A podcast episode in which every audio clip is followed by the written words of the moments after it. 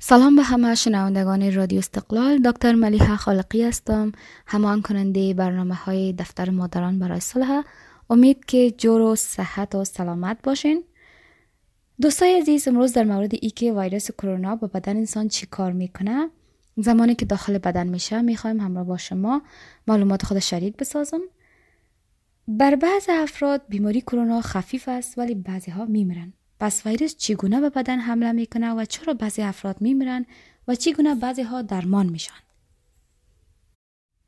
این بیماری می‌تونه شامل چندین دوره باشه مثل دوره نهفتگی یا پنهان بیماری خفیف بیماری شدید و بیماری وخیم. دوره نهفتگی یا پنهان چگونه یک دوره است؟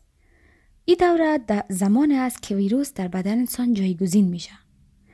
ویروس به خاطر فعالیت خود وارد سلول ها و حجرات بدن انسان شده و او را از چنگ انسان ها در میاره. این ویروس می‌تونه با تنفس وارد بدن شود و یا از طریق تماس با سطح حالوده و سپس مالیدن دست به صورت داخل بدن انسان شود. که در ابتدا سلول هایی که گلو های هوایی و ریه ها را فرش کردن آلوده کرده و آنها را به کارخانه کرونا ویروس تبدیل می‌کنن. در نتیجه ویروس های جدید زیاد تولید میشه تا سلول های بیشتر را آلوده کنند. دوستای عزیز در این مرحله شخص بیمار نبوده و حتی بعضی افراد شاید هرگز علائم نشان ندهند و می‌تونند به طور متوسط ای دوره پنج روز باشد. بیماری خفیف چی شکل کرونا ویروس است؟ این شکل است که بیشتر افراد تجربه خواهند کرد البته کویت 19 عفونت است که از هر ده نفر هشت نفره درگیر می‌کنه.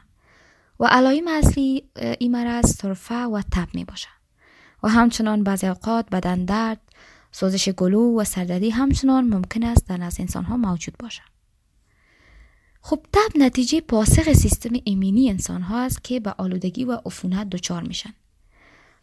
سیستم ایمنی ویروس را به عنوان یک دشمن مهاجم تشخیص میده و بدن را به آزادسازی یک مواد شیمیایی که به نام سایتوکین ها یاد میشه آگاه می‌کنه که همین باعث تشدید سیستم ایمنی و ایجاد درد بدن و تب میشه.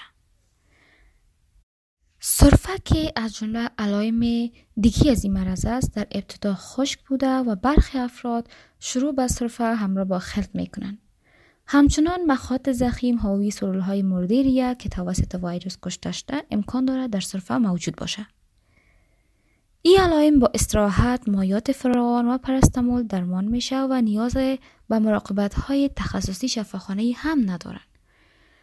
این مرحله حدود یک هفته طول می‌کشه و اکثر افراد بهبود پیدا می‌کنند چون سیستم ایمنی بدن آنها با ویروس مقابله کرده. در مورد از اینکه شکل شدید مرض و وخیم بیماری چگونه است در برنامه های بعدی صحبت خواهیم کرد.